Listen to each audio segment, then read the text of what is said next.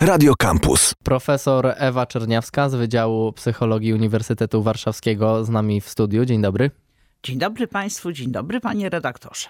E, chcieliśmy dzisiaj porozmawiać o tym, że nadchodzi niedługo e, sesja, studenci muszą się uczyć i jak uczyć się tak, żeby się nauczyć. Innymi słowy, jak zwiększyć efektywność nauki. I na początek chciałem spytać, czy w ogóle studenci uczą się efektywnie? Czy nasza nauka jest efektywna, czy to jednak jest takie powtórzenie na ostatnią chwilę, co zapamiętamy, to zapamiętamy, a potem zapomnimy?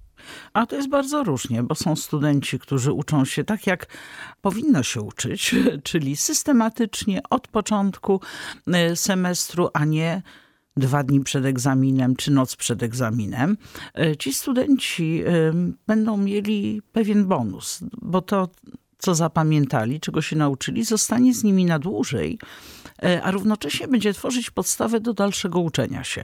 Czyli z każdym kolejnym przedmiotem, można powiedzieć, będzie im łatwiej. To jest taka trochę niesprawiedliwość, że ci, którym jest lepiej na początku, to później też jest im coraz lepiej, e, bo muszę powiedzieć, że studenci, którzy mają najwyższe osiągnięcia na studiach, to są ci, którzy się uczą systematycznie, to są ci, którzy uczęszczają na wykłady mhm. i twierdzą, że z wykładów uczą się dużo, a Przygotowanie do sesji to właściwie przypomnienie sobie bardziej tego, co było na wykładach, przejrzenie literatury, żeby uchwycić to, czego na wykładzie nie było.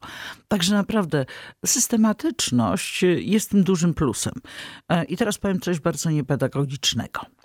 Jeżeli już w ogóle się nie uczyliśmy w ten sposób, to najlepsza strategia polega na tym, żeby w ostatniej chwili się uczyć prawie do wejścia na egzamin. Wtedy mamy gwarancję, że zapomnimy, być może zdamy, ale tego nie gwarantuję. Okej, okay, czyli przechodzimy do kolejnego tematu. Dużo osób e, mówi, ma taką strategię, także u mnie na studiach moi znajomi, że na wykładach i tak nie jest sprawdzana obecność, to sobie nie pójdziemy. Potem sobie przejrzymy jedynie prezentację, która jest e, wrzucona gdzieś e, w internet, ale tylko na ćwiczenia będziemy chodzić, bo tam jest już taka wiedza w praktyce wykorzystywana. Mówią, że tam lepiej się uczą, czyli jednak na wykłady też warto chodzić. Moim zdaniem zdecydowanie tak. Szczególnie, że wykładowcy oprócz tego, co jest w prezentacjach, mówią wiele różnych rzeczy. Czasami studenci mogą odnieść wrażenie, że wykładowcy no, trochę mają kłopoty z pamięcią, bo powtarzają niektóre rzeczy. Ale jeżeli powtarzają niektóre rzeczy, to znaczy, że uważają, że to jest tak ważne, że należy to powtórzyć. Ponadto wykłady dają nam od razu pewnego rodzaju syntezę. Z jednej strony taki z lotu ptaka, ale też analizę, bo niektóre zagadnienia są omawiane bardziej szczegółowo. Ponadto teraz, kiedy wróciliśmy do tego trybu stacjonarnego, to studenci mogą i często z tego korzystają, zadawać pytania. Jeżeli czegoś nie rozumieją, mogą poprosić o doprecyzowanie, mogą sprawdzić, czy dobrze zrozumieli. I to jest taki duży plus tak naprawdę. Oczywiście, kiedy były zdalne wykłady, to też zadawali pytania, też prosili o wyjaśnienie, y, czy zastanawiali się, na ile y, to, co w danym momencie mówi wykładowca, przystaje do tego, co było wcześniej. I to jest bardzo dobry przykład aktywnego słuchania. Bo myślę, że ci, którzy nie chodzą na wykłady, to są ci, którzy nie rozumieją, na czym polega aktywne słuchanie. Mają takie poczucie, że sobie siedzą na wykładzie, mogą w międzyczasie odebrać maile, smsy, pograć w kółko i krzyżyk, dowiedzieć się, co w trawie piszczy, prawda? A mhm. jakoś tam coś mm, się zapamięta. Mm ludzie nie bardzo, wbrew temu, co się młodym ludziom wydaje, są wielozadaniowi. Wielozadaniowi tak, pod warunkiem, że przynajmniej jedna z tych czynności jest całkowicie zautomatyzowana. Mhm. Natomiast jeżeli nie jest, to już gorzej. Czy aktywne słuchanie to też robienie notatek podczas e, wykładów? E, też robienie notatek jak najbardziej, e, aczkolwiek żeby zrobić notatki, to trzeba najpierw wykonać pewną aktywność poznawczą, czyli zastanowić się, co ja będę notować, po co ja będę notować, po co się notuje, no po to, żeby to samo, co jest rozwlekłe powiedzmy, czy na wykładzie, czy w, w lekturze, przybrało taką krótszą, syntetyczną formę, dla nas y, łatwiejszą do ogarnięcia. Y, jednym ze sposobów są na przykład tak zwane mapy umysłu, czy mapy umysłowe, y, które pozwalają w postaci graficznej mieć rozrysowane niejako opisane, chociaż nie zdaniami, całe zagadnienie. Ja tylko przestrzegam, jeżeli ktoś dotychczas nie posługiwał się tą metodą, to niech najpierw poćwiczy. Uważa się, że nie mniej niż 100 map takich trzeba wykonać, żeby jako tako umieć je dobrze robić, a poza tym po wykładzie zawsze warto taką mapę zrobić po raz kolejny. Dlatego, że e, dopiero pod koniec zazwyczaj wiemy, jakie są wszystkie powiązania pomiędzy danymi. Mhm, a robimy te notatki potem jeszcze kolorowe, rysujemy rysunki obok, czy to jest zbadane, czy to nam pomaga? Tak, zdecydowanie to nam pomaga. Jeżeli nasze notatki są spersonalizowane, czyli są nasze, to one będą dużo lepszymi notatkami, aniżeli takie, które ktoś nam zrobi, czy ktoś nam pożyczy. Oczywiście zdaję sobie sprawę z sytuacji, że może być tak, że ktoś na przykład zachoruje i nie może być na wykładzie. No to wtedy może dobrze sięgnąć do cudzych notatek, popytać, a co miałeś na myśli pisząc to i to, a dlaczego narysowałaś tutaj kwiatek albo wykrzyknik. Ale to raczej uważam, że to są sytuacje awaryjne, aniżeli takie, które powinny być typowe. Dużo osób, przynajmniej u mnie, myślę, że na każdym teraz już e, kierunku studiów e, przychodzi na wykłady z komputerem, a nie tak jak e, klasycznie się robiło z zeszytem. Czy jest różnica między uczeniem się z takich notatek zrobionych na komputerze, a notatek zrobionych ręcznie? Dotychczas nie widać za bardzo takich różnic, żeby one były, bo tak naprawdę jest to kwestia nie tego, jakiego narzędzia użyjemy, mhm. tylko e, tego, co w naszym umyśle powstanie jako to do zanotowania. I oczywiście e, notatki robione komputerowo mają dużo zalet, bo łatwo nam zrobić rzeczy typu copy-paste, łatwo nam dodać coś. Jeżeli mamy notatki na papierze, to czasami chcielibyśmy coś dodać, ale już miejsca nie wystarcza. Także jak najbardziej komputer tak może być użyteczny. Chociaż y, teraz od razu mi przyszło do głowy, że może warto wspomnieć o jednej rzeczy. Były badania, w których mm, pozwalano studentom, żeby w warunkach naturalnych na wykładzie mieli ze sobą komputery. Część z nich e, dostawała w trakcie wykładu proste zadania do wykonania związane z wykładem, a części nie pozwalano na odbiór poczty.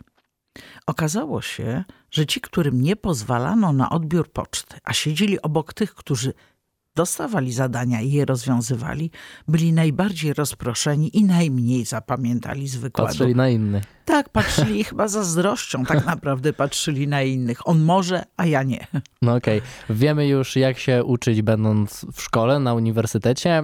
Za chwilę porozmawiamy jeszcze o tym, co robić w domu, żeby lepiej się nauczyć. Profesor Ewa Czerniawska z Wydziału Psychologii Uniwersytetu Warszawskiego ciągle z nami w studiu. Rozmawiamy o tym, jak się uczyć, żeby się trochę lepiej nauczyć i na dłużej zapamiętać.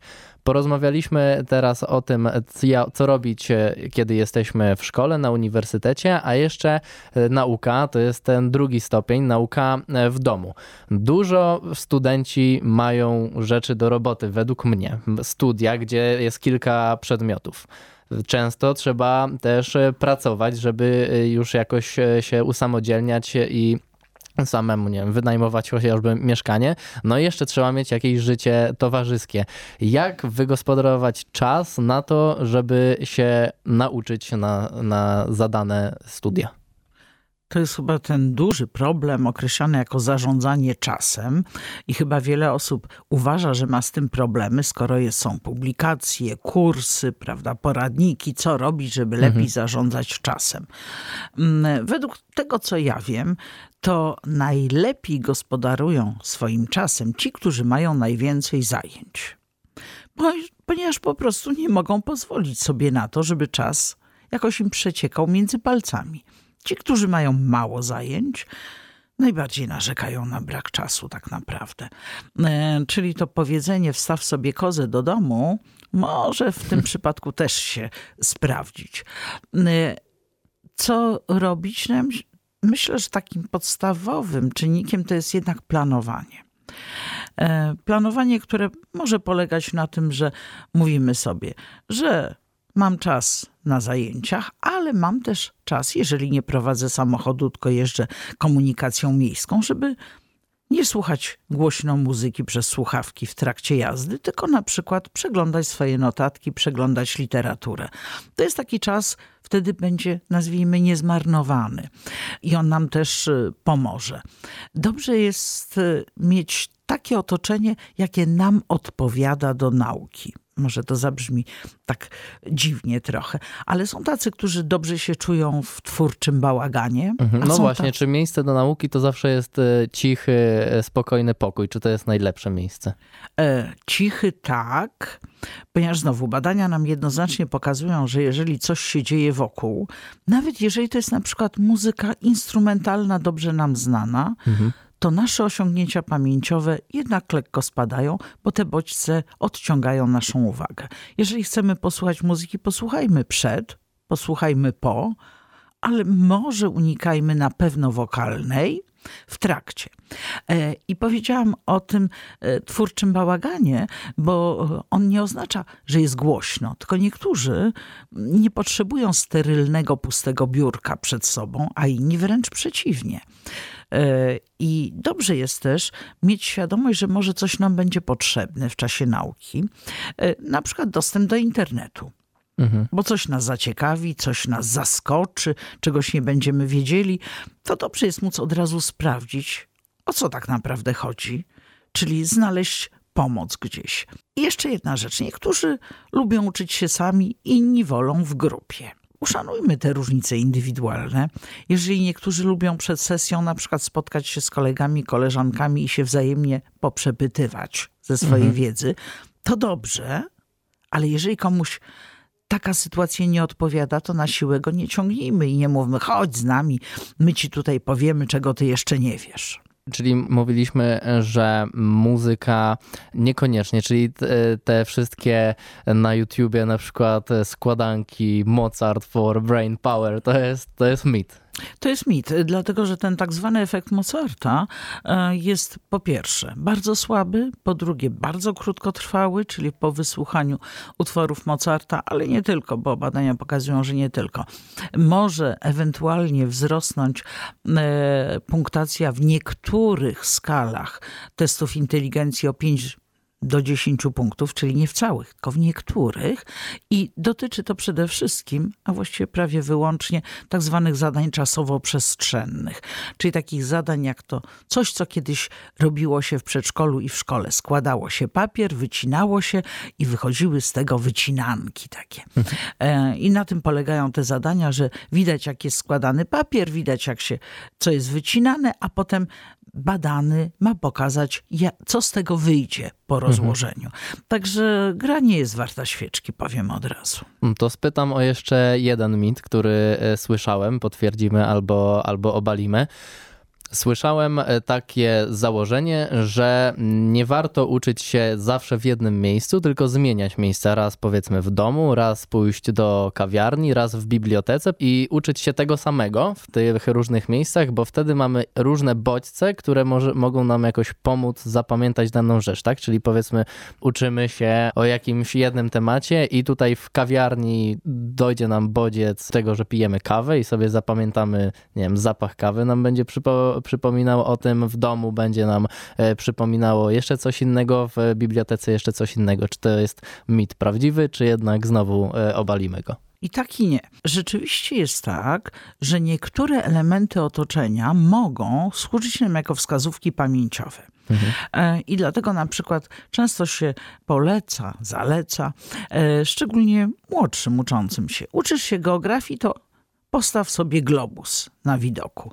Uczysz się biologii, o roślinach, botaniki na przykład, to dobrze, żebyś popatrzył, popatrzyła na rośliny. Czyli jeżeli te bodźce są sensownie powiązane z tym, czego się uczymy, to one nam pomogą. Natomiast uczenie się w różnych miejscach może mieć inną zaletę, zaletę właśnie. E, mianowicie taką, że wiedza, którą wtedy nabywamy, a tak naprawdę budujemy w swoim umyśle, staje się wiedzą oderwaną od kontekstu, czyli tak naprawdę głębiej zapada w naszą pamięć. My może już nie będziemy wiedzieli skąd to wiemy, ale będziemy to wiedzieli, i to jest chyba najważniejsze, co możemy wyciągnąć z nauki. Jedna przestroga. Okazuje się, że osoby, które korzystają bardzo dużo z internetu, wiele, wiele godzin, to są osoby, które lepiej wiedzą, gdzie coś znaleźć, niż co to jest. Jest to totalne zaprzeczenie efektu, który znamy z psychologii pamięci od zawsze, można powiedzieć. Bo ludzie raczej mają tendencję, żeby wiedzieć co, a nie skąd to wiedzą. Czyli mhm. może im się mylić. Usłyszałam na wykładzie, czy przeczytałam w lekturze, a może było na ćwiczeniach, czy na seminarium. A ci heavy użytkownicy internetu mają dokładnie odwrotnie. Radio Campus. Same sztosy.